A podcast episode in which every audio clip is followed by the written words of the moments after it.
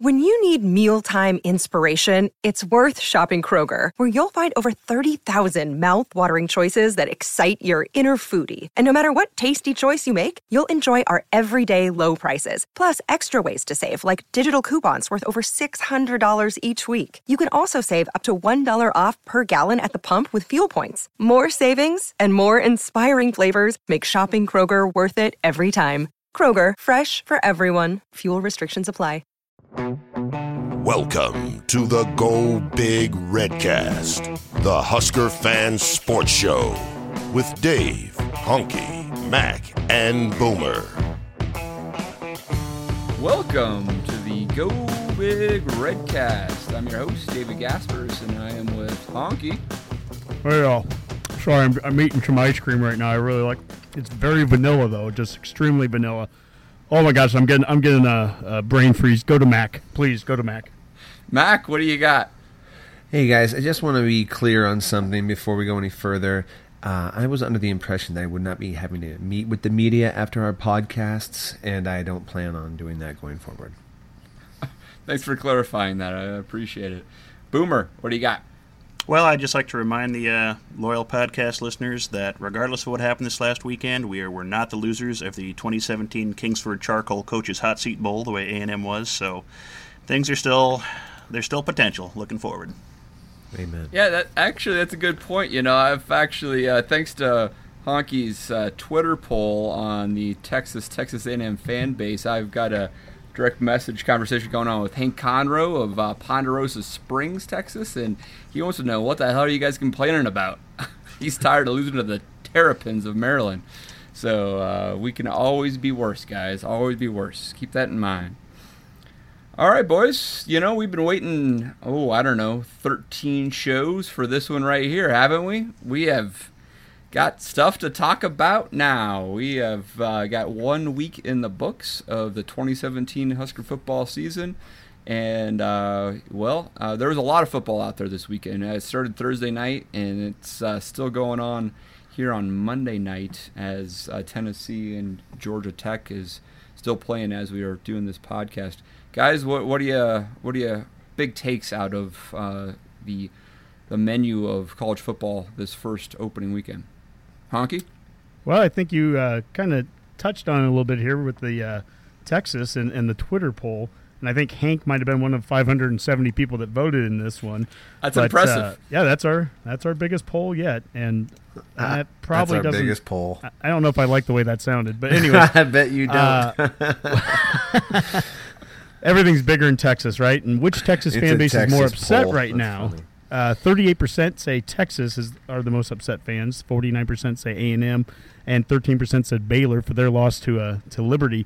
And I think, for my take from it, is simply it's the perspective of as being a Husker fan and just fans of any team in general, you always feel like your situation is the worst. And Nebraska fans, some, many, felt coming off of the game on Saturday night that there were things they didn't like, but it was a win. We do get to move into uh, you know Oregon week here one and zero, and that's a lot better than Texas A and M and Baylor get to say. The truth. Mac, uh, what do you think? yeah, their season's ruined almost immediately. That first game loss is such a such a killer. you Well, wait all has- year. Texas has USC in a couple weeks too, so Yeah. Well, and Texas had to be thinking, you know, they dropped all that money on Herman. This is there was just no way we're going to come out and lose this first game, and that's just got to be crushing. I, I voted on that particular one for Texas, and the A and M one was bad, but you know, at least it was UCLA. It wasn't that that was a little more tolerable of an opponent. Yeah, at I least mean, they have an A&M NFL caliber quarterback. A and M uh, won three fourths of that game handily. Um, they just forgot to, you know, win the fourth, and Uh-huh. Josh Rosen sure looked like a first round quarterback uh, afterwards. Boomer, uh, you know those fan bases well. What do you think? Uh, I voted for A and M. Just uh, I just thought it was very nice of someone to encapsulate an entire Aggie season into one game, starting off so well and looking It's true. dominant early on, and then just completely collapsing in a just a dumpster fire by the end of that game. I can't even explain how UCLA won that game. I'd stopped watching it for a while and it turned over to Virginia Tech and West Virginia, which was also an entertaining matchup to watch. Yeah. And then I saw the score kept creeping up and had to flip it back and just amazing. It wasn't like it was turnovers or short fields or anything for UCLA. They would just drive for 50, 60, 70 yards a time and score, and A&M Yeah. did nothing. It was it was kind of incredible, actually. Yeah, no, A&M's quarterback went down, um, and Kellen Mond, who's very highly regarded, uh, but he could not uh, throw the ball downfield. He uh, didn't have any of that part of his game there yet. So mean, offense definitely struggled. But um, yeah, they, they just didn't have an answer for UCLA in the entire fourth quarter. I think their five touchdown drives totaled almost 400 yards of offense. So um, pretty pretty amazing change there. Uh, any other takes on other big games? You know, those. I mean, Sunday night ended ended up being the two like most exciting games out there. Florida State, Alabama, um, not that exciting, uh, but went the way But uh, that definitely we- consequential, though, with uh, the loss of Francois. yeah. I mean, Oh, that's yeah. a titanic loss for Florida State in multiple levels. Losing to Alabama, so not looking good doing so, and then losing your Honky doesn't starting have to say their quarterback. quarterback's name any longer. No. Oh, thank gosh. Yeah. Well, and, then, Francois. and Alabama loses both outside linebackers. I mean, it was a costly, sure. it was a costly game for both. But I think a nice segue too from the Twitter poll is Texas. Who'd they lose to? Well, they lost to Maryland. And when you Yeah. look at the the how the Big Ten came out of last weekend, obviously I did great with my pickums because I had Florida beating Michigan, and that didn't happen, and all kinds of good things. But Michigan wins. Purdue showed very well against Louisville, and we were trying to watch a little bit of the Purdue game during the Nebraska game, kind of going back and forth.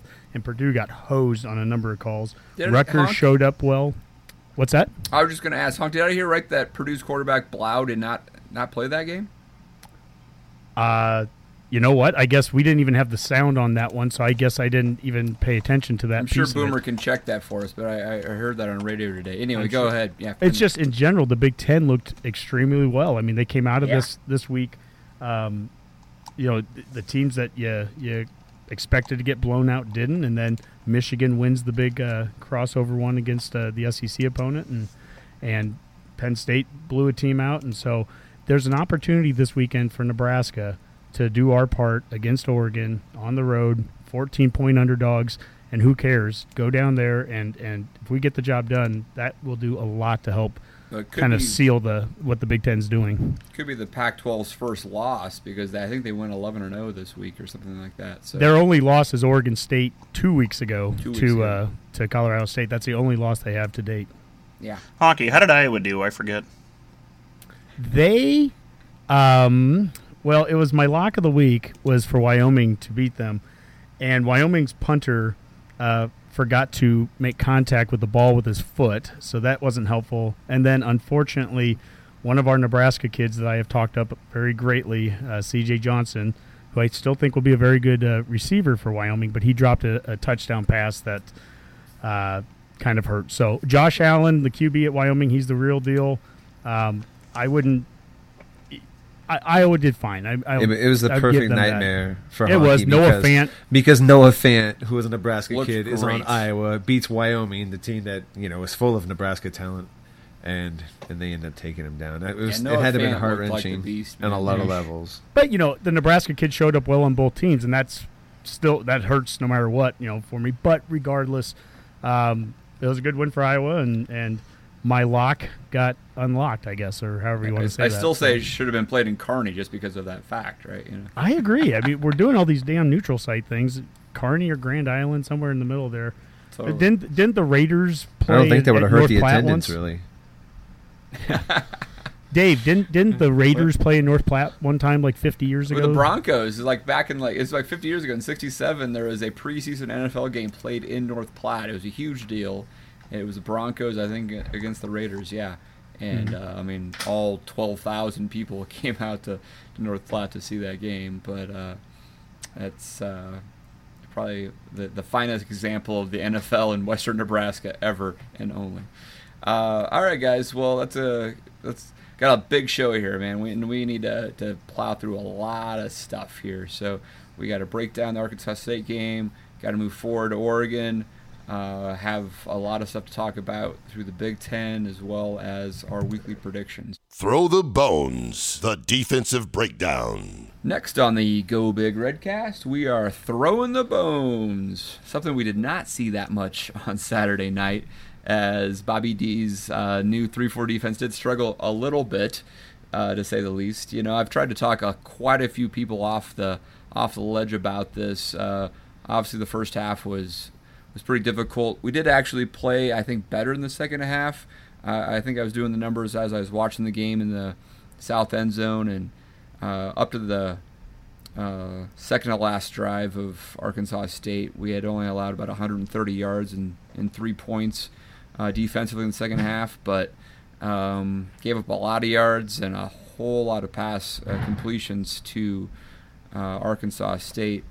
And so much that, that Bob Diaco actually had to work on Labor Day and uh, speak to the media about it um, and and kind of explain uh, what was going on. So, uh, Mac, uh, what are your what are your thoughts on uh, what you saw on Saturday night and what uh, Diaco had to say today? Yeah, it was interesting. I was actually glad that he talked today because he, he kind of did explain what I thought was sort of confusing to watch on Saturday.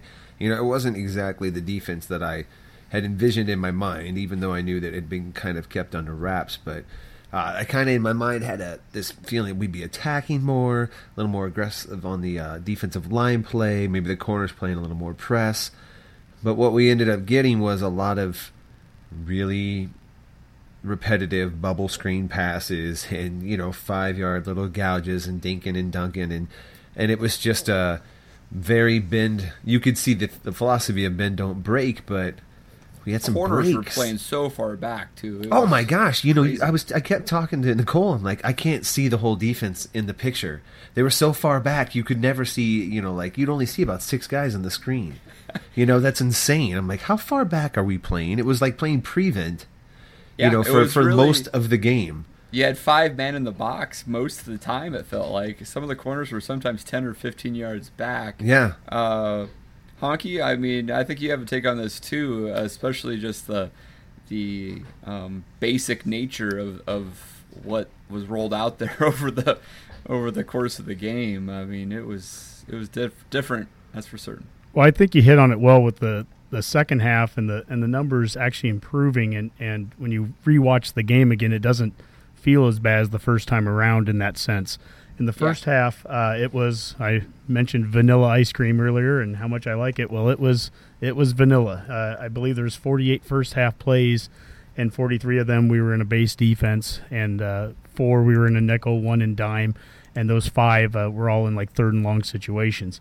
But if you think about it too, we tried a couple times early in the game. There was one or two places where we tried to do a blitz, and we'd run off sides in one of the cases. Yeah, one of them we that's had three linemen that were all standing up and doing kind of the Wisconsin standing thing that I mentioned last week. We probably wouldn't do a lot of, so I was wrong there. Uh, we we do have that as part of the part of the playbook, but Freedom jumped on that, um, and I think some of that. I don't know if that spooks um, you know Diaco a little bit that we just didn't come out real strong there. We had a great blitz from from uh, Kalu on one of the the plays in the first half, and he just completely misses on the knocking the ball down. and ends up being a completion to that Edwards guy on a on a little slant. So I, I think Diaco tried to bring some pressure a couple of times, and it just didn't come through right. But most notably, and I don't know if this is something we did or something Arkansas State did, in the first half, I believe their numbers were 13 bubble screens, and in the second half, that number went down to like two or four. I, I can't Yeah. remember. I saw that on a on a tweet, so you know it's you know it's real.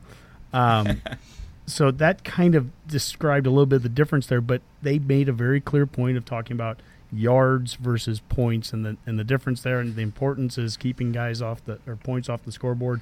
And in that second half, it actually wasn't as bad as as we probably thought the first time.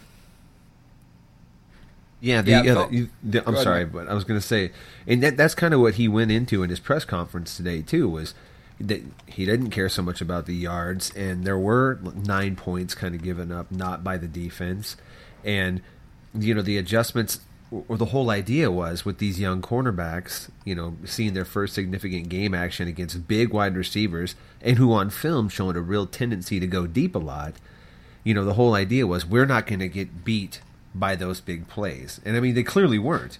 You know, he, the, the the biggest play was what a 29 yard pass, and that came after a, a missed tackle. So that would have been, you know, I think it was like 14 yards of YAC after that. The biggest run was oh, I don't want to say 16, so, somewhere in that range. Not a huge run, and again, that was after a broken tackle too. So, so the big plays were contained, which was you know obviously the philosophy. But then you know, it's a football game. You know, every part matters. You you you get a safety after an interception and then you have to give the ball back up. I mean, it's a team sport. You know, you you you, get a stop and then you punt return for a touchdown. It's you know, and that's how it works. There was a couple opportunities for the offense to put this team away, and that would have probably changed a little bit of the game itself. So, I mean, it. I thought his explanation made sense. I'm not going to say that was totally satisfying, even in theory, but you know, um, yeah, I've also heard the theory that we're holding a whole bunch back for Oregon, and I find that to be a just a very entertaining philosophy. I don't know, Matthew. What do you think about that honk, Michael? I'm not sure how much you can keep holding back. I it, I'm sure we held some things back, whatever. But uh, you know, Riley said coming into the season, I mentioned on on last week's show, there were two things that were very important to him. Said 94% of Big Ten teams win the game when they run for more than the opponent and when they win the turnover battle. And in this week, you know that's something this works both ways offense and defense but we ran for 225 yards and we held them to 82 rushing yards. That doesn't get talked enough about because of all the passing but we held them to 82 rushing yards. We had a 2 2-0 lead on the uh, on the turnover margin. And you know the game as bad as it felt at times it really wasn't a 7 point game i mean it probably felt more like a 14 to 17 point game and it got away they had some great special team think that onside kick was awesome, but but I think we're okay. Yeah, you know, I'm they, dying to. I'm sorry. Hold on, Mac. I'm just. Okay. I, am I'm, I'm dying to talk about some of the the offense actually, uh, but I mean, just because of of how that played into how the defense performed in the fourth quarter. But before we get there, I, I, I just I want to like think a little bit more about the three four defense and the the Diaco defense in particular, or, the Nebraska defense, as he would say it, and and think about uh, wh- what did we learn from this performance and what we're going to expect going forward.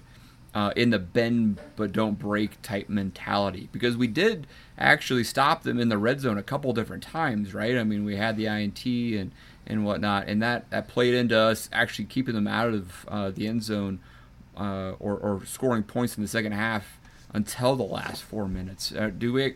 I mean, should we be bracing as Husker fans to expect a lot of that, where we're going to give up quite a bit of yardage, but keep them out of uh, the end zone? I think a lot of that will depend on the opponent, you know, and how they choose to attack us. Because I think a team that likes to throw a lot you know, we could be suspect of that. You know, Arkansas State kind of just proved that, but I don't know that a team could just run. We we looked pretty good on our run fits, and I know this is an Arkansas State, and it wasn't a. And we went ter- to be honest, we weren't tested that much. They threw a lot, you know, so they didn't really try to press against the run game to see what they could do. But um, I don't think Diaco has any problem with giving up some yards in the middle, as long as he's not giving up big plays and points.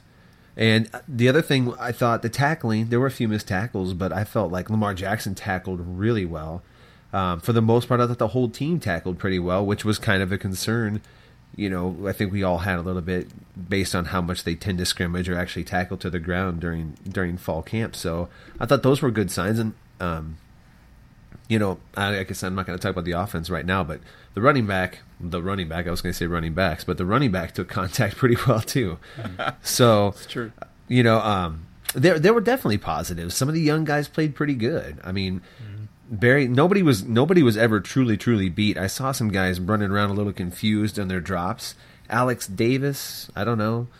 I, to be honest, I need to rewatch a lot of the defensive line play, but the, the young kid Thomas, oh my goodness, that kid's got some pop.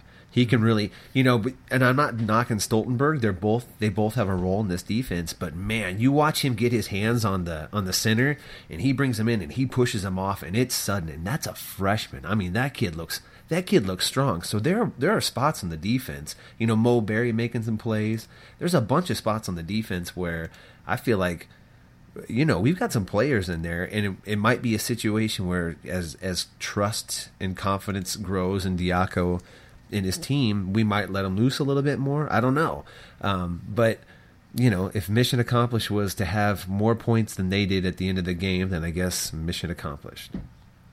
Yeah, I I hear you. I'll go back to what we've said multiple times. There's no excuses, and we're not going to. I'm not going to make any excuses here. I will say for what Arkansas State, what you thought they were going to do, coming with five fresh offensive linemen, they were smart. They weren't going to try to sit there in a pocket and and take forever and get get you know destroyed by blitzers and, and our D line. They got rid of the ball quick, and they were able to do that. They have a good QB. I mean, he was a an Oklahoma recruit transfer, and they had they used Edwards. We talked about him last week, the receiver that was the Arkansas transfer. So they had some good players, but namely, they were able to get the ball, get rid of it very quickly. Okay, so what are one of the things that we can start to do as we get more comfortable with those corners? We can bring them up, and I, I, no excuses, but it would have been interesting to see Chris Jones out there. We didn't have him, so what you're doing is you're bringing in a couple of youngsters. These are guys that we have a lot of talent there. Lee and, and Jackson were the, the highest ranked recruits out of their respective uh, uh, recruiting classes. So they're going into week two. I expect to start seeing them come up. And I don't think Oregon's going to sit there and just get rid of the ball as quick as Arkansas State did either. I think Oregon's going to try to test us. They'll try to, you know, and in the process of trying to test us, that gives us more opportunities to get to them, get to the QB. And, and you know, the, it's not going to be just throwing 68 passes against Oregon. I think that it's it's going to be a different type of game being played, and I think we will be more aggressive. And uh, and so I, I don't want to I don't want us to, to I don't want people getting too overworked about what they just saw on Saturday. Sure. You know, there's there's a lot of football to be played from that. I mean, do you feel like uh, that Jackson and, and Lee actually really learned a lot from this experience, or is this something that really isn't transferable to like Big Ten games, right? Because to your point, we're not going to see Iowa or Wisconsin throw the ball 68 times, right? I mean, Arkansas State. I don't. I don't think uh, Riley brought Diaco in to stop the Arkansas State offense, right? I mean, he he's there to to solve Big Ten offenses. I mean, or but at the same time, I mean, I guess maybe my question maybe is a better question is like, what did we actually see a, as an adjustment in the second half? To Honky, your point of actually seeing those bubble screens decrease to actually change Arkansas State's approach against what we were doing. Well, I will say, you know, in terms of maybe what these corners got out of this game, is they were absolutely in the action almost ninety percent of the time on oh, defense. You know, and a lot of a lot of experience now trying to shedding blocks and shedding blocks off of big wide receivers, big strong guys. You know, so that kind of stuff will come in super valuable. Plus, I thought they both looked really willing. Maybe not so very good every time about getting off contact, but they weren't they weren't losing because of effort or because they were shy of contact. So that I thought that was a good sign. Uh, you know, adjustment wise, I think probably just staying more disciplined in their lanes and getting over help getting over quicker. Um, but you know, that's a that's that's a kind of offense that you're just gonna if you're not gonna take anything, if you're not gonna allow them to get deep, then you're gonna have to accept getting chewed up a little bit in the middle until the field shrinks up behind you and you can defend that way. I mean that, and that just seemed to be exactly what we were planning on doing. You know, with the exception of them either making a mistake or us making a play, you know, we were going to accept some yards between the 20s and then and then really short up when you know inside the mm-hmm. red zone. Sometimes it happened, sometimes it didn't. Yep. Yep. I mean, we can beat up on the defense. We, we can't have 68 passes in games and, and, and 400 plus yards and all that. But at the end of the day, uh, Justin Hansen Arkansas State's QB. He had a 61.8 QB rating. That compare that to Tanner Lee's 74 percent. He had two interceptions. Those are things that that that, and they had 25 offensive points. And 25 is too many, right? 25 is too many. So they're but but start from that as the baseline. That if we're at 25 points and if we're getting two interceptions in a game and we're getting some knockdowns of passes, and not every team is going to sit there and try to attack us the way that Arkansas State did. I I I'm actually okay with where we started from. Sure, you know, and maybe I'll I'll bring Boomer in here a little bit too, though. Uh, he was at the game w- with me actually, and as as a just a common fan, you watch that and and you ask ask yourself, why wouldn't someone else try to attack us like Arkansas State? Because uh, in one of our previous shows, Honk, you mentioned, you know, that the three four needs to get you in a, a down and distance on third down where it's you know you know they're going to excel at third and eight, right?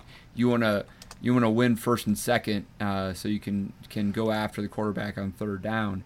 Well, in this scenario, they were picking up five to eight yards on every single first down play. It felt like, and so as an average fan boomer, what are you thinking when you're watching that game and you're watching Arkansas State just move down the field on simple, you know, route passing, you know, uh, it's very simple offense there, and you knew they were going to do the same thing over and over again.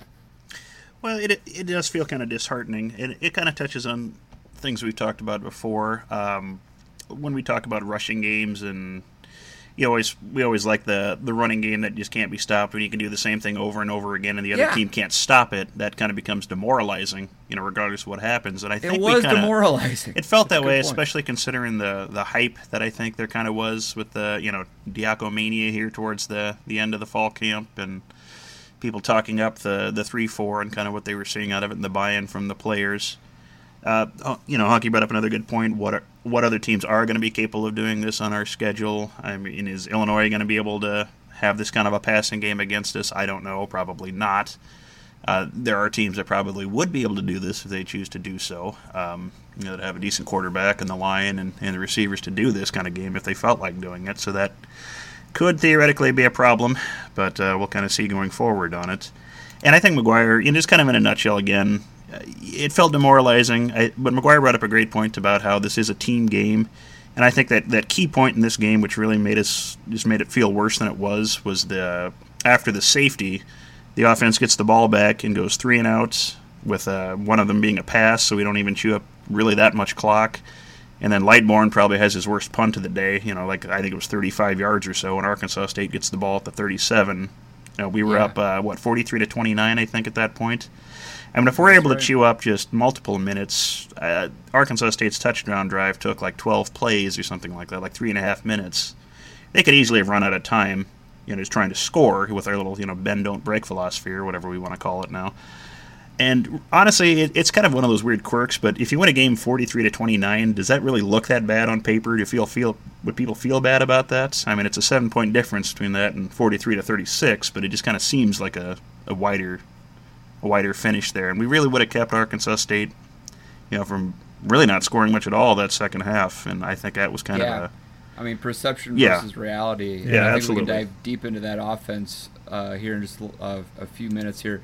Mac, uh, Honky, you want to wrap this up with anything? Yeah, I'll just I'll just say with the the demoralizing part of it, I think that when they really get to watch the film of it and they realize how much they actually gave up, you know, point wise and everything, there is a difference between you know they were getting six to eight yards on first downs, but again, that's between the twenties. Once they got down to that red zone, there weren't a lot of points being scored off of all those yards. If they threw for 415, if a team runs for 415, that's demoralizing because you can't stop a team that's running for 415 yards. You I don't know. Ask, them. ask Tennessee tonight. I don't know. Well. yeah, yeah. But typically, you're not going to be able to stop that team once you get into the red into the red zone. And once they got into the red zone, the defense, you know, I think there is that bend and break a little bit in the 20s, between the 20s. That's a bit of a of a tough thing to watch sometimes. Uh, but I I think that we will improve upon on some of that. I think we'll be getting those corners as they get more comfortable. They're going to be moving up. We're not going to be just gimming some of those those catches, and I don't think it's going to be as demoralizing. I think we're going to gain more from this game against Arkansas State than Oregon's going to gain by putting 77 up on Southern Utah. That's that's what I think ultimately is going to come out of it. So then I have a question. If, with his game plan, is that what you think people have more of a problem with? Is his actual game plan, or do you think it was more of the execution of his game plan? Because, with the exception of a few broken plays, and then you know nine points from the uh, that weren't attributed to the defense, you could have argued that that defensive game plan worked pretty well. But it doesn't seem like you know it wasn't very fun to watch. Sure, Mac. I can tell you from the north end or south end zone, uh, the people behind me were like, "Why don't they put someone out there to cover Yeah. that guy?" Right? I mean, that's the initial response is like, Right. What are they doing playing 15 yards back? They know they're going to do that same thing over and over again." And we're not blitzing, and we're just rushing three on so many plays. Exactly. That's but the let's, vanilla. But let's say we don't give part. up those. but that was if- the game plan. Right, but let's say we don't give up those nine extra points.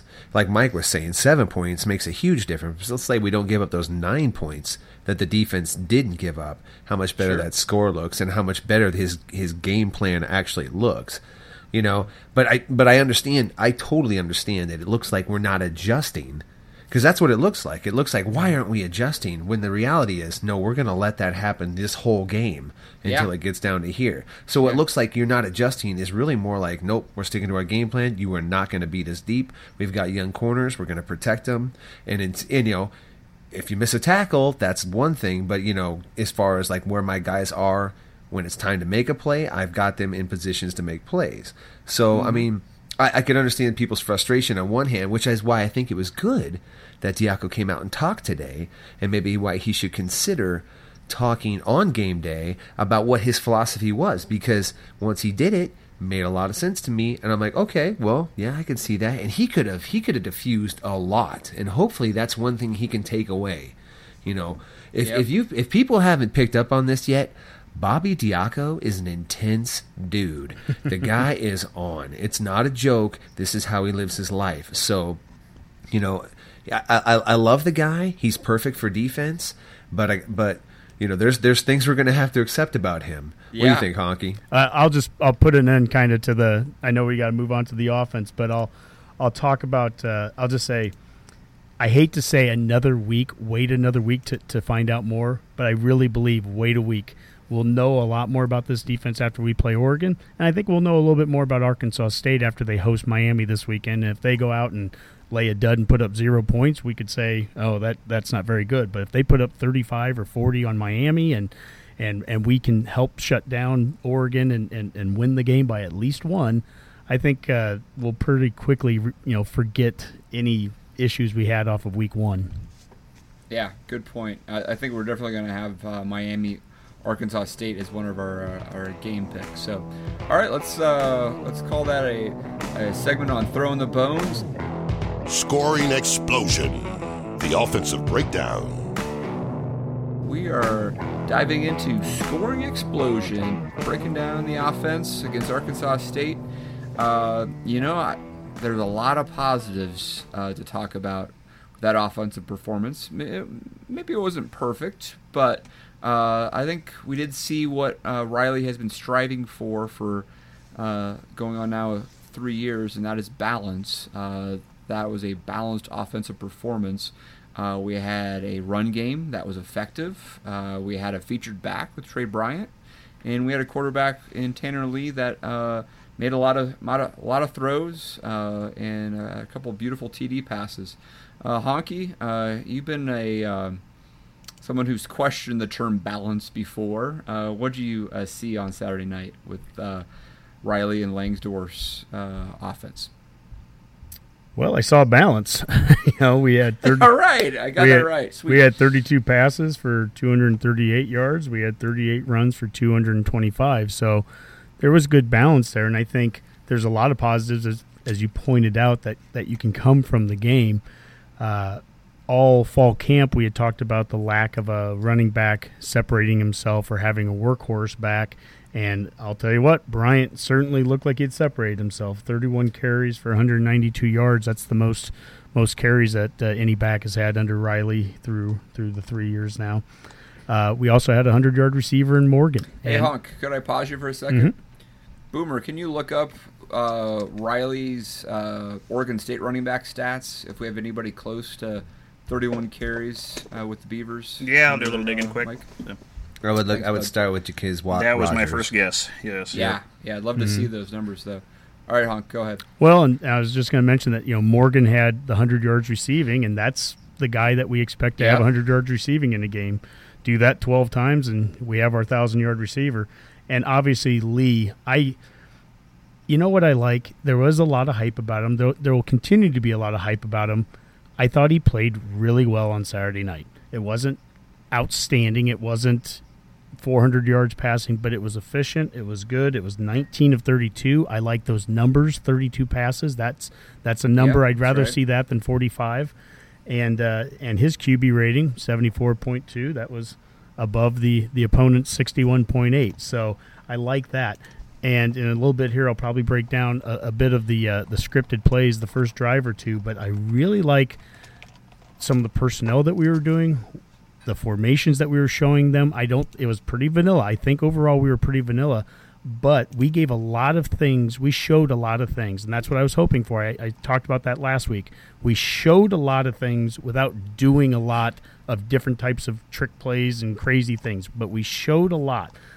So I we'll get into that in a little bit, but but uh, all in all, hard to not be very happy uh, coming off of that first game offensively. Yeah, I was counting the uh, the formations there because of what you said last week, and I mean it was it was multiple. There's no doubt about that. Uh, a lot of a lot of double tight sets, and then then wide outs, and everything in between. It was it was very multiple. Uh, Mac, your initial thoughts? You know, it was it, to be honest with you, I really felt like this was about exactly how I it should look when it's working the way I pictured it. And I know that how that that sounds, but I seriously thought, okay, with an efficient quarterback, and I don't think Tanner Lee was playing very well, but he was not trying to be a hero. He was very much working within the offense. You know, he Yeah. didn't he didn't force any balls for the most part. A couple times he got out of the pocket and he threw some maybe questionable balls, but it's his first game in 600 odd days. You know, I'm going to forgive a little bit of that. And, and, and the fact is he settled down and played a lot smoother. So, so with a quarterback not trying to be a hero and a, and a sophomore running back kind of coming into his own, you know, the tight end play was there. We had a big play with, with our big time wide receiver. And that's just cool to see. Stanley Morgan's supposedly our best wide receiver, and Stanley Morgan goes out and has our best wide receiver game. That's cool to see. De'Mornay Pierson-El falls in second, and I'd say he probably had the second best game, and some plays called back on him too. You know, his stats could have been oh, even better. he was so close. And you know, the freshman, the you know the red redshirt freshman Spielman. Oh my oh, goodness, Spielman was great. debut, great debut, and you can just you can see they're scratching the surface with these guys. And then Tyjon Lindsey gets his feet wet, didn't blow anybody away, but the fact is he's in the game plan. They're using him. You know, the, all these guys. It's funny too because the wide receivers got a ton of different reps and looks and everything like that. You know, they work through the freshmen, they work through the seniors, even the tight ends. Um, but the running backs, they stuck with one guy for the most part until he got tired. Tre Yeah. Bryant, you know, all this talk, you know, how are we going to do the the quattro back? Are we going to do the, uh, uh, you know, how many how many different guys are going to get carries? How are we going to split this up? Well, Tre Bryant turns out a little bit of a hoodwinker. The guy the guy owns the spot, and I think, quite frankly, justifiably. Well, that doesn't He- surprise us at all, does it, Mac? We talked about that at the spring at the coaches clinic. We talked about it that we didn't get to see him in fall camp, but we wouldn't Compared be to what the surprised. coaches were saying, though. yeah, ba- I, I, we both, yeah, we both expressed the thought that he's probably the guy. I just, it felt like he was the guy. It- you know, when when uh, with the Vanny was talking about him, we know what we have in Tre Bryan. But but you know what Riley also mentioned today in the press conference. It's not because we don't trust our backups. And Wilbon got in there, scored a touchdown, looked pretty good. And I, I it's too bad Devine didn't get in because I think Devine is is poised to have a pretty good year. I think that'll happen again. What I really think they were doing with the running back position is they wanted to see what happens when they let Tre have the whole game. Can we count on this guy? Do we have the do we have the you know the 30 carry guy in the stable. And we do. And we know that now. So now we don't have to do that to him every week. Now we can go 22 carries and bring some other guys in, in the, at the you know at the end of the half and of the game to keep him fresh. So you know it's, it's a win for those guys. He Tre, Tre stayed healthy. He stayed relevant. You know he didn't put the ball on the ground at all. No turnovers on the Yeah, offense. wasn't even close. fantastic. Yeah. Yeah. you know that, that on the first game go ahead dave No, I was just wondering. Do you feel like I, I remember reading uh, Tre's uh, uh, comments after the game and talking about how getting in that rhythm was so important because he was able to, after doing the same play a couple different times and seeing the defense react to the block, essentially, he was able to start to cut back uh, and, and read that defense better because of the ability to get into that rhythm. Something that we haven't seen the last couple of years, really. No, and that's a good point too because I really think one of his better qualities is his his what you could just call it feel. He's got a really good sense of where the soft spots are on the defense, and he's pretty sudden for what seems to be a big back. He runs a little tall, and I think that's. I, I, I hope that doesn't set him up for a big hit down the road. But man, he is agile for as high as he runs. He is his feet are great. A little bit so he goes into in him there, contact right? well, but and he shows explosion throughout his run. Now his his breakaway speed yeah, I was a little disappointed with that, but I feel like eh, I'm not going to judge it yet. It was the first game. Uh, he's getting some prime time carries for the first time. He could have been a little tired, but man, I, I liked his game a lot. I had no problem with how he used him.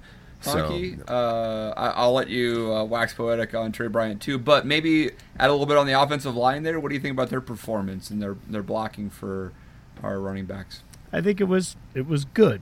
Uh, it's not perfect, uh, and there are certainly plays. Uh, you know, Farmer whiffed on a on a couple of blocks there. One of them I think led to a was that the safety, and I know Yeah, we yeah. definitely had a Safety. sack. But you know, we can and we can pinpoint individual bad plays, but but that's not fair. Also to look at the good ones. And Mac, you mentioned earlier that the Lee's deep ball to uh, Morgan, the touchdown that was a great play across the board. It was based off of the run. It was a play action. The the blocking between the backs and the line. Holy smokes! There wasn't a guy within five yards of, of Lee when he throws it.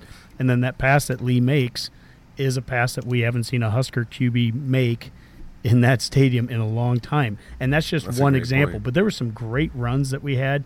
Um, when I broke down the uh, the first two drives that we had, one of them led to the field goal, and the other one was uh, basically a three and out, three and out for a punt. But uh, when I broke those those two drives down, in ten plays or eleven plays, we had ten different formations. We did that basically out of the same form uh, personnel for the most part. I think eight of the plays, or let's see, or six of the plays were out of twelve formation. And when you hear guys say that twelve formation, the one is one running back, the two is two tight ends. Uh, so we were in 11 personnel for three of the times. That's one running back, one wide receiver. And we were in 21 personnel one time, which is two backs and one tight end. When we got into the two uh, the two back set, the fullback basically ended up playing the same type of role as a tight end did. So they, they were kind of interchangeable. When you hear that H back kind of thing, we would have a line a, a, a fullback lined up in the same spot that a tight end was, and we were pulling guys. Uh, my gosh, we ran the same play two times where one of them we were just looked like we were zone blocking. The next time we're pulling the backside guard and the center. We pulled fullbacks. I mean, there was a lot going on on those plays. And like I said, for no, if nothing else, there's a lot for Oregon to prepare for. And I can see how Bryant in 31 carries and running some of the exact same plays five, six, seven times, but having it run out of different looks. I can see how he adjusted to the game or how he got better because he could see how something was opening up or adjusting to how we were blocking it a little differently. Absolutely. And so uh, I I was pleasantly pleased with the with the with the O line to be honest with you. I didn't it's always easy to pick on those one or two major issues or major plays Yeah. where something breaks down. hear But ya. on the whole, Well, yeah, I thought we did forget. well. Yeah, let's not forget about this outstanding pass rusher they had on that team that we kept hearing about all week. Yeah, Are we going to yeah. contain this guy? I mean, what would they have? One sack, Yeah. And two? and and I think so. Yeah. and a 325 pound Alabama transfer who has the greatest defensive line name in the history of college football, D. D. Liner. Liner. Yeah. You know that D Love. I mean th- he was born Guy to should be a rapper. defensive line. that was a that was a strength of their defense and I thought again we were very efficient running the ball. 5.9 You know, yards Tanner- to carry. That's Absolutely, I'll take it. Tanner. You could. I'm sorry. I was just going to say a little bit about Tanner. You know, he did a good job of getting rid of the ball pretty well. He rolled out a few times and he threw back a couple of times questionably, but but he did a pretty good job of getting rid of the ball. It's kind of like what we had heard him been doing all camp, which is nice to see. You know, it, it feels like, and I was. You know, I was talking to people I was watching the game. Like when the running game, I kept saying, you know, gosh, it feels like Tre's going to break one. You could just kind of tell he was really close on a few, just a couple nicks here and a one more decisive cut there, and then he finally did kind of break one. So I was right, which was awesome. And then Tanner, you know, and Tanner Lee, So- he's stepping back and he's getting into this rhythm, and you can start telling when he starts hitting that back foot and throwing it. You know, these guys are going to grow. This is their first game. I mean, think about that, guys. It's uh, true. Hoppes, Spielman, Tyjon getting their first big time minutes ever Yeah. together. I mean, In this is a new quarterback 90,000, too. Sure. You know, so there's a lot of growth potential here, and I didn't think it was too bad to start with. So I'm I'm really encouraged on that. But I mean, obviously there were some there were some issues on the offense too, no doubt. Yeah, you know, I, I think that there's a few missed throws out there. I th- I think one of them that I think was a missed throw, or a- actually probably a drop actually by Hoppes was uh, we got a field goal to start the game, and that should have been a touchdown. it looked like. Dave. Oh right? yeah.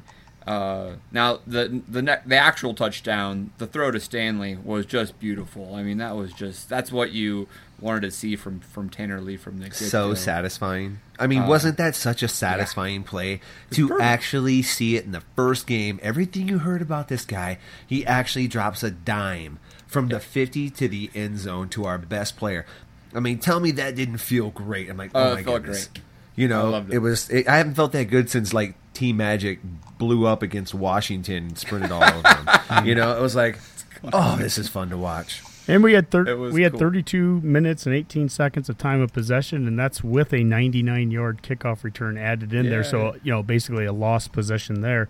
Um, you could say they had the Let's- the punt return, but the point is, if we can have some time of possession, if we can run the ball the way that we ran it, and that's opening up some of the play action that we had, I like. That's a great start. So so let's talk about that a little bit. Uh, uh, and maybe Boomer, you might want to want to jump on this because you love clock management and play calling, clock management in particular. Uh, in the fourth quarter, we had a couple of drives there that I think we could have iced the game and not had the situation that we had, which was a last second uh, attempt from the 11 yard line to tie the game. And we were not able to convert on, on third down in the fourth quarter. Uh, at least, I think both, I think maybe both third downs were, were throws. We didn't run the clock out like we probably could have.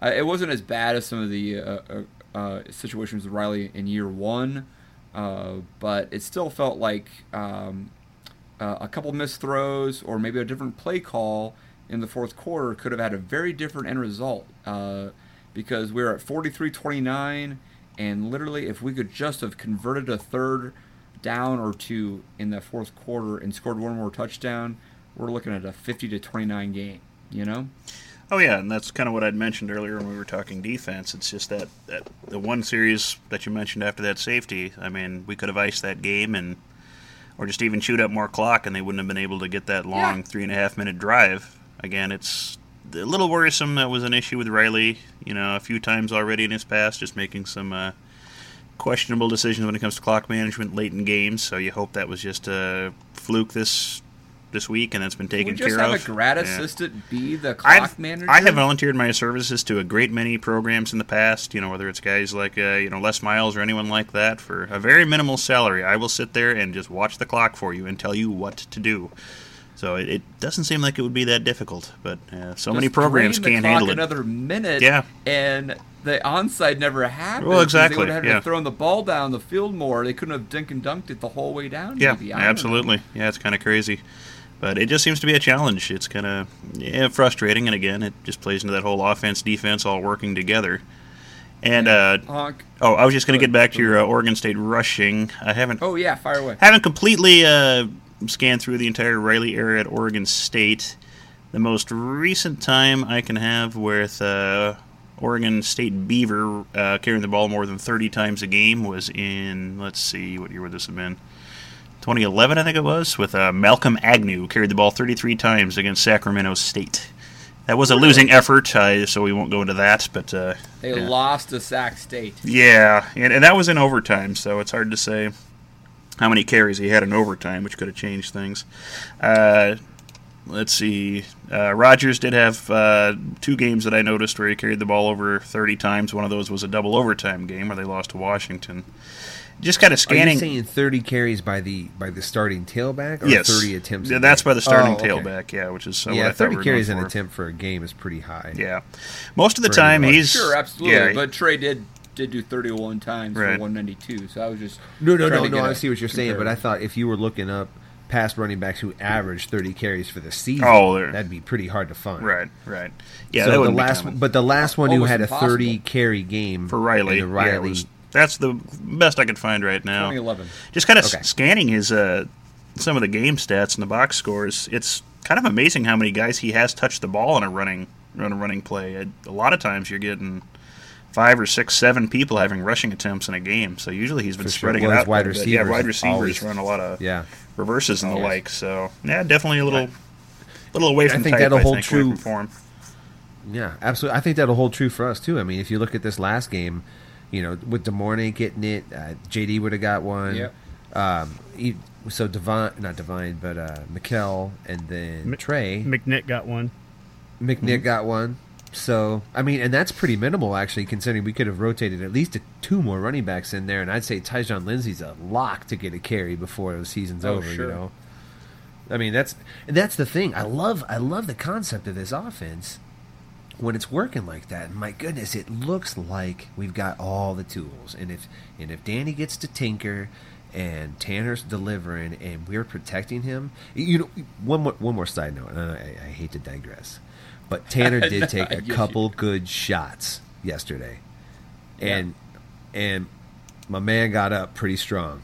You know, he didn't even get rattled. It was good to see him take those shots, and I bet it was good for him too because the last time he got hit hard, he broke his hand. So it was it was nice to see him get up and he competed well. And now we need to not let that happen the rest of the year. So Protect the quarterback. right. That's the truth. All right, guys. Anything else on scoring explosion? Uh, I just kind of wanted to touch base on something else I brought up last week. The just watching the difference in special teams. Oh Again, yeah. we, we talked about that a little bit last week. How important that was going to be in a change. And Oh. I, I think overall, I mean, would you guys say you're pleased with the special teams? I think we saw improvement. I mean, Lightbourn's punts are, I think, noticeably better. His average was about three or four yards better than his you know season average was last year, and he did pin him deep a couple times, so that was a plus. One did get returned, but I think that could have been a, a tackle. Yeah, we, yeah, we should have had that one. a lot better. I Yeah. Oh, I, I feel Uh, like yeah, he way. I thought he looked great actually. Oh, I, yeah. I'm surprised they're not talking more about that. But a no, you're right, the Michael. tens. Yeah, Yeah, and really Drew Brown punch. was getting touchbacks quite a bit, He- so that was I thought that was successful. And I thought there that was, was it was a game of extremes with our special teams because we had some very good Yeah. things go on and some very bad things. But I think they were all things that that really were good for us to go through and experience in week one. Drew Brown there had some great kickoffs, had one or two, at least one that went out of bounds. Kicked one out of bounds. Can't have that.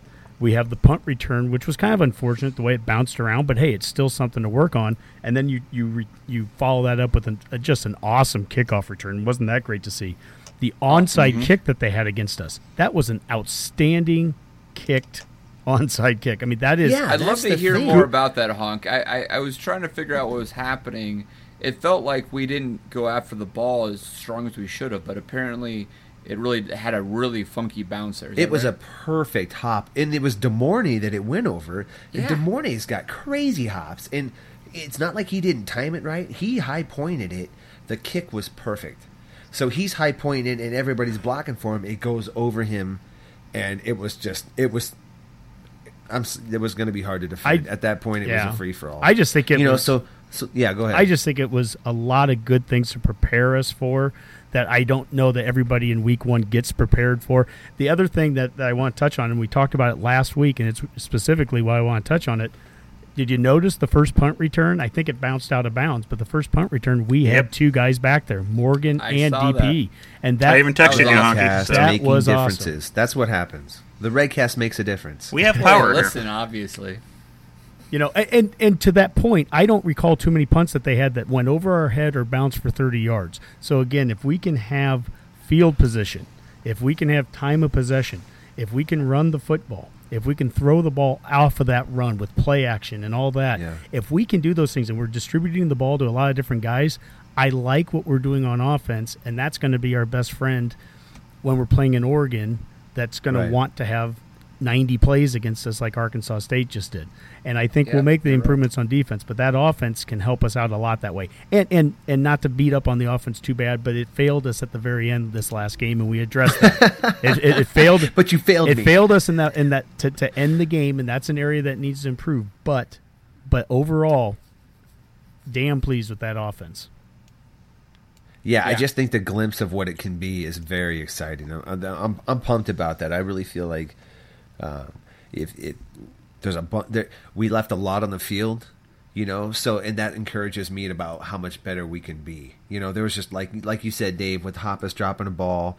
I felt like there was another play that that was really close to being perfect. So I mean, there's a, we left on we left some points on the field, which encourages me, and I think defensively. Uh, we gave away some points that we shouldn't have, you know, with the, you know, the punt return and the uh, Yeah, it's true.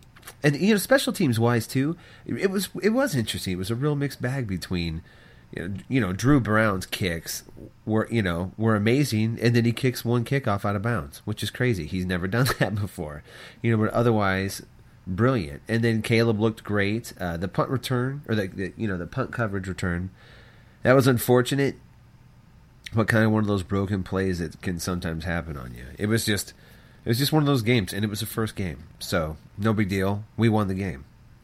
Yeah, yeah, they, they could definitely get better.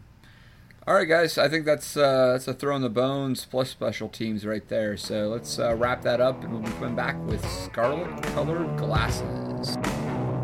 You're listening to the Go Big Redcast. And now, Scarlet Colored Glasses. And we're back on the Go Big Redcast, and I believe it is trivia time. Trivia time. Uber, All right. what do you got? All right, this question was suggested by, or actually was asked by a loyal podcast listener, Brad.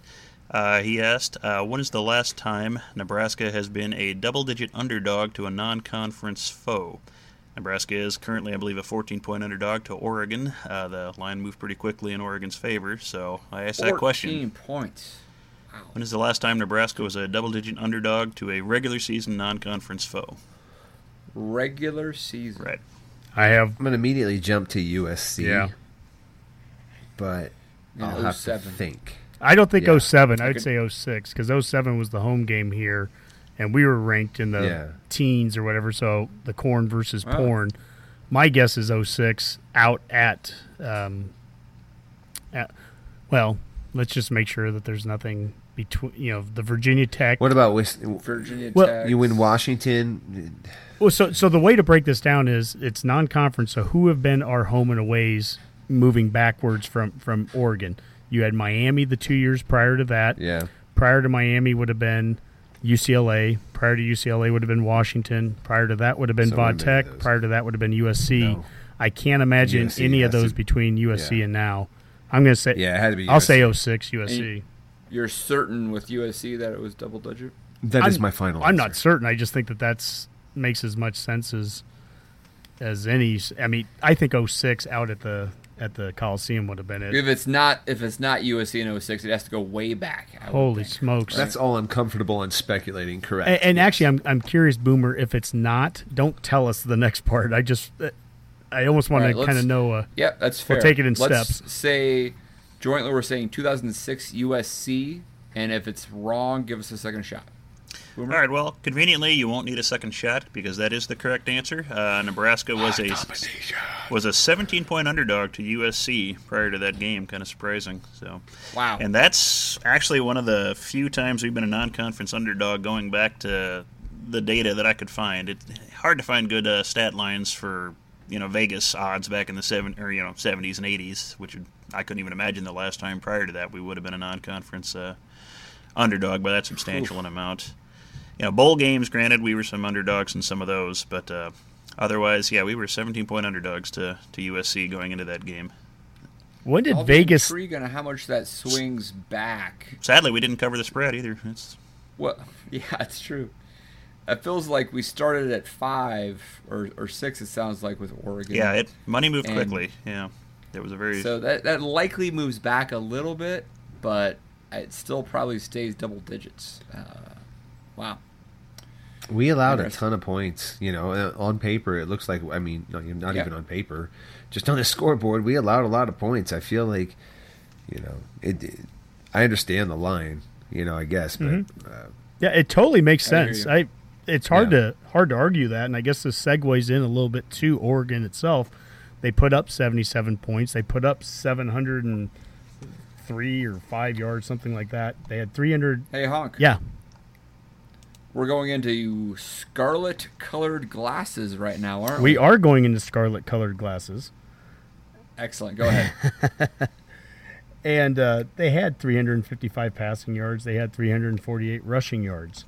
Uh, so fairly balanced there and, and a lot of yards. But I'll kind of go back to what I said earlier in the game or on the show is that I don't know that you get as much if you're Oregon. I don't know if you get as much out of beating the heck out of Southern Utah and putting up 77 points as impressive as that is. I don't know if they learn as much about their team and gain as much from that first game as all the things that Nebraska did with Arkansas Sure, State. sure.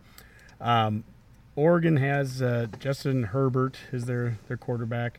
They have Royce Freeman back at, at running back, and they have uh, Cammy or was it Cammy Kani Benoit whatever. Uh, Benoit. Benoit. Yeah, Benoit. Not- not gonna work doing- here anymore. Not going to work here anymore. So they have uh, two different guys that ran for 100 yards in the game. They had a 99 yard receiver in Charles Nelson, but their best receiver and the guy that, that had some good plays against us last year, Carrington, he's now at uh, Utah where he caught 10 passes, 100 plus yards, and a Which is touchdown Crazy. Uh, against Yeah. North Dakota last weekend. So Charles Nelson is not is that not the uh, proper name of Prince? Well, he was Charles Nelson was also on the match game '76, uh, I think, or that was Charles Nelson Reilly, but that kind of dates. Charles in Charge was a sitcom. That was Scott 80s Baio. that That- that was a random- That was Scott Baio. I, I thought it actually had something with Charles Nelson the Yeah. third, but uh, yeah, and and Boomer, I'm also dying to know where is uh, Southern Utah located in because I mean, there's nothing in Southern Utah, so If I had Strangely, to uh, guess without looking it up, I'd say St. George. That's the only thing I can think of in southern Utah. that was my. I'll find out for I you shortly. I, I know they're the Thunderbirds, if that helps. oddly, That's Oh, great. that's Yeah, a great that's- song. yeah. I mean, a band. yeah, oddly, Great it's in band. The Montana. Fabulous Ones. That's the strange thing. It's it's kind of like Kent State. It's not in Kentucky. Um, but Purdue State, not in the state of Purdue, or not Purdue. I mean Peru. Sorry, yes. that's right. Anywho, too many red beers tonight, fellas. yeah. Southern Utah is located in Cedar City. Cedar City. That, Cedar yeah, City. That's of It's like it's in Bonanza or something. it. Might as well be. So Yeah, I, I think the Honky's point, uh, I don't know if the Ducks were tested versus Southern Utah. Uh, hey, we played Arkansas State, but at least they are Sun Belt and um, a, a FBS foe. Uh, they did actually give up some yardage and some points, I guess, to Southern Utah. So I, I guess the interesting thing there is, did Jim Leavitt's you know defense at Oregon also struggle to it's to some degree similar to Diaco's defense at Nebraska, and what does that mean come Saturday? Yeah, Oregon gave up 365 yards to Southern Utah. They also lost the time of possession, uh, 33 minutes and 45 seconds. Southern Utah had. Again, Oregon. some of these stats, you know, can be a little skewed when you look at the game being 77 to 20, whatever. Uh, Oregon, in true Oregon fashion, had 12. Uh, 12 uh, penalties for 115 yards. They also had a couple of turnovers. So when you go back to what Riley talked about being important, 94% of teams win it in the Big Ten when they run the ball more and have less turnovers. I think there's opportunities there. I certainly do. Uh, as far as a, a social media question we had, we have a first one of our uh, Facebook followers, Travis Wilbeck. He asked, uh, "Will the Husker defense uh, was the Husker defense holding back to not show the Ducks anything, or was that as good as they are?" Well, we'll find out. I mean, this is a an offense here that's that they're going to try to test us running and passing. And we saw Royce Freeman last year before he got injured.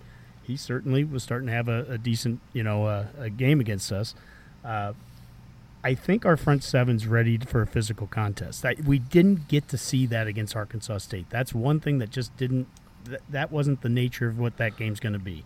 I think Oregon's going to try to to establish a run against us. They're going to try to hit us up the gut. They're going to try to do some fly sweeps around, and I'm I'm really I'm intrigued. I'm interested to see what that front seven Diaco's three four, how we do against the, those backs and tackle, and and It, yeah. you know, I if look, I mean, if we give up 348 rushing yards like Southern Utah did, we're probably going to be in a lot of trouble. But Riley would tell you the same thing. Yeah. He wants to outrun the Sure. opponent and have Sure. you know finish better off in turnovers. So on the defensive side, Oregon.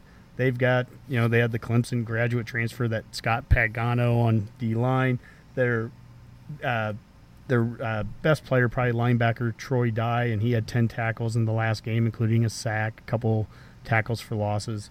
Um, big guy, 6'4, 225. They had another linebacker, Justin Hollins, 6'6, 237. So two big, tall linebackers that are adjusting, as you mentioned, Dave, to Leavitt's uh, new 3 4. So they, Oregon just historically, Oregon's been a 3 4 defense forever. They bring in Brady Hoke last year. He goes to a 4 3. It was a failed experiment. And now uh, Leavitt's just taking them back to what they've been doing forever. Do you think it'll Sure. serve us any better that we've been seeing a three four all throughout fall camp? You know, I mean, All right, one hurt. would That's think great that it point. has to help a bit, you know, as opposed to one that you just sort of set up for one game. But I mean, boy, though, it seems like there are some there's some there's a three four and there's a three four. I mean, there are definitely differences because sometimes it seems like our backers were so far off the line, and other times way up on, up against it. So Yeah, I mean, don't know. And Gifford were so wide sometimes. It felt like you know we did only have five guys in the box in that scenario. Yeah. I mean, I could see some of that again when Oregon spreads us out, right? I mean, Well, you know the tack like you know like we talked about before that tackling being pretty good was encouraging because that's how Oregon has traditionally just killed teams is is missed tackles and one Sure. missed tackle against Oregon is you know lots of times six. Hmm, so That's true. you know I could see you know uh, people shouldn't panic next week when Oregon's putting up yards against us because they absolutely will. Yes. The ball's going to move. So you need to relax about that and just we got to tighten up. We got to force them into some mistakes. But that's I guarantee you that's going to be his game plan. He's going to play it Oh. safe and he's going to play it close. So so just don't you know what? Don't panic next week.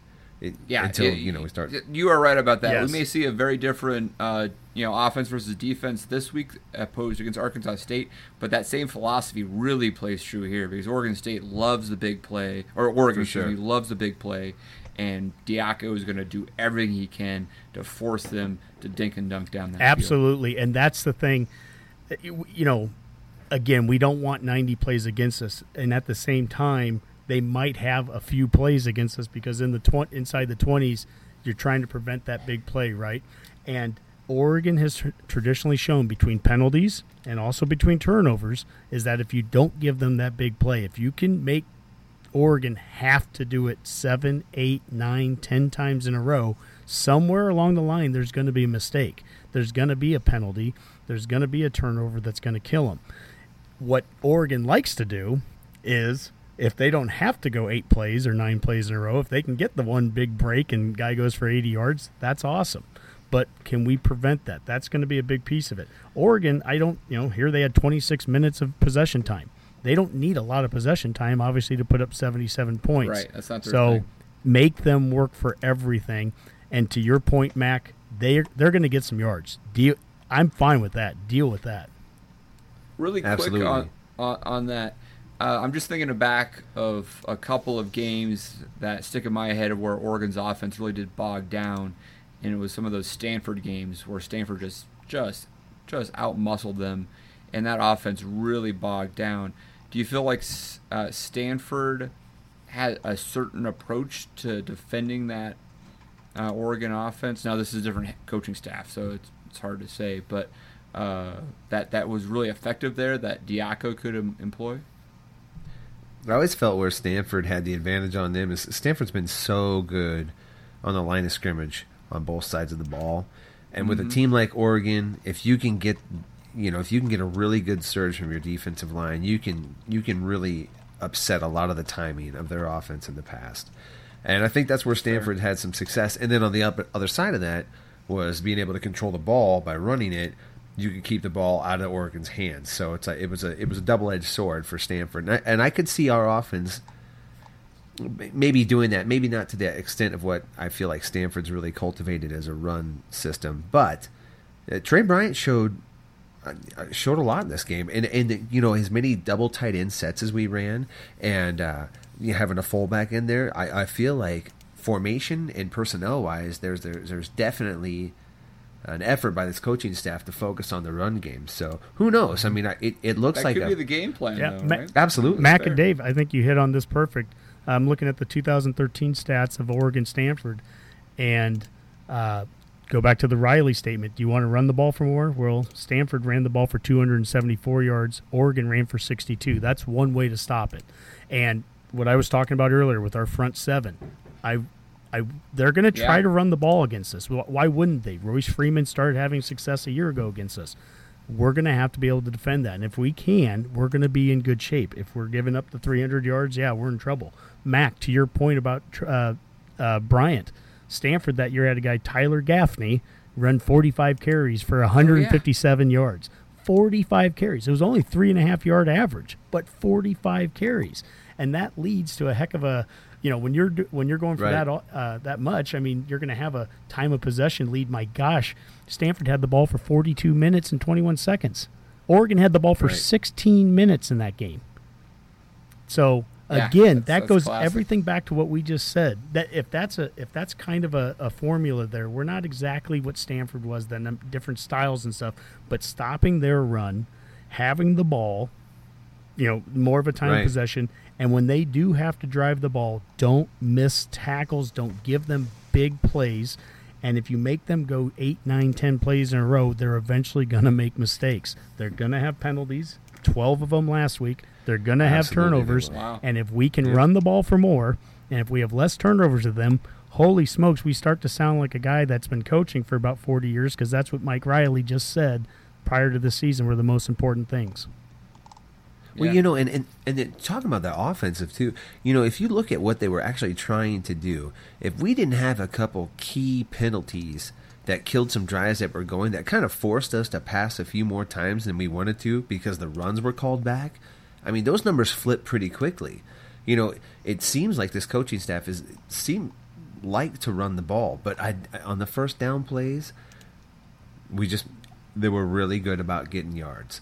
But I Yeah, like how sure. it, it- the balance is there, but it is definitely a balance with the run side. I feel like I felt like the run side was was an emphasis for this last week, and if with without a couple you know badly timed penalties, you know it, the numbers would have borne, so. would have borne that out a little bit even more. Yeah, yeah, good point. I mean, it's going to be interesting how that translates to the field on Saturday afternoon. That's for certain. All right, good stuff, guys. Good stuff. Uh, all right, well let's uh, let's move on to our, our prediction section. Hey, Boomer, I I think you probably know the stats. What was the uh, the tally from last week? Just win loss, or at least our losses? Uh, losses. Well, with Tennessee winning tonight, I believe we all had Tennessee. Is that correct? I think we had them winning. So, all right. Yes, So my last quick tally. Uh, Honky had some math difficulties doing this earlier today, so that was a funny text line. it was. So. that was priceless. I don't usually like to read those, so but that one Boomer, was uh, funny. did you win? Well, Were- were you up on? You sound shocked at that, Dave. But yeah, uh, last I checked, uh, two losses for me, three for Dave, and five each for Honky and Mac. Wow. Nice. All right, so Unfortunately, Honky's a lock of the week. Uh, is the only one that did not pay off. So hopefully, No, Tony. no, no. I missed Tennessee. Oh, you did miss Tennessee. No, Tennessee won the game. no, no, Tennessee yeah, won. Tennessee did win the game. I forgot. Ah, the, Despite uh, yeah. stats being horribly stacked against them, they won the game. So, any Yes. My Redcasters lock, who my lock was pretty good. I'll take my lock. right, lock of the week. You know, Wrap it up.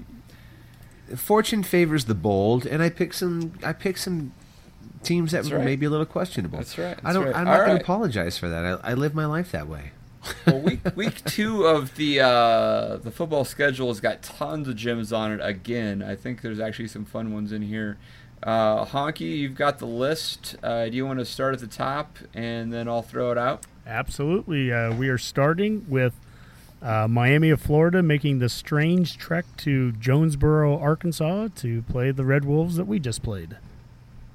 All right, let's start this with Boomer. uh, Miami. Mac. Miami. I got to try to catch up somewhere. I'm going to go with Arkansas State. You fool. He's always trying to catch up. I'm going with Miami. Next game, Honk. Iowa, Iowa State, the High Cyclone V Trophy or whatever it's called. I'll take this first. I'm going to go Iowa. Mac. Iowa.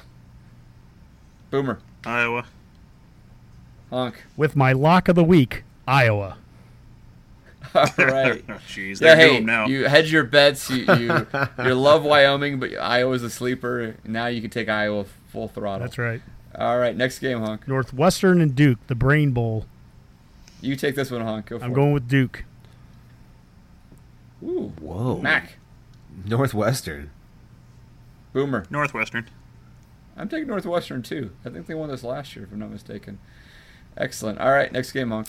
Pitt, Penn State. Uh, I'm gonna go Boomer to start.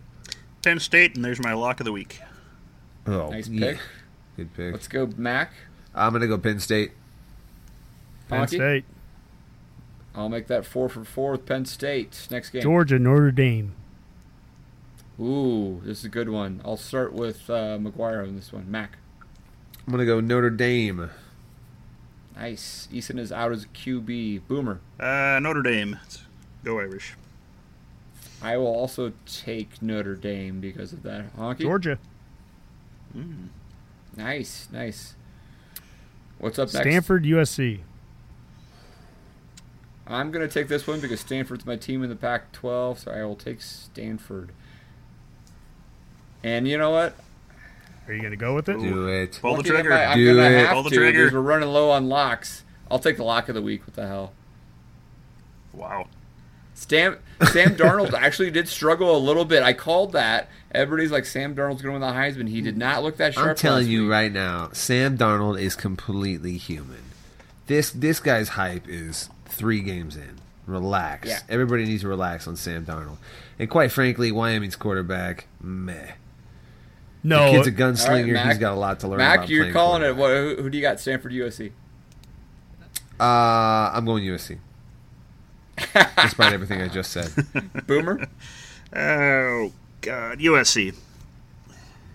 Hunk. I have Stanford, and I will say Josh Allen from Wyoming. He he's the real deal. That Wyoming didn't have some of the parts He's- around him, but he's the real deal as a QB. I was Well, it's impressed. because of His his, decision his decision making is questionable.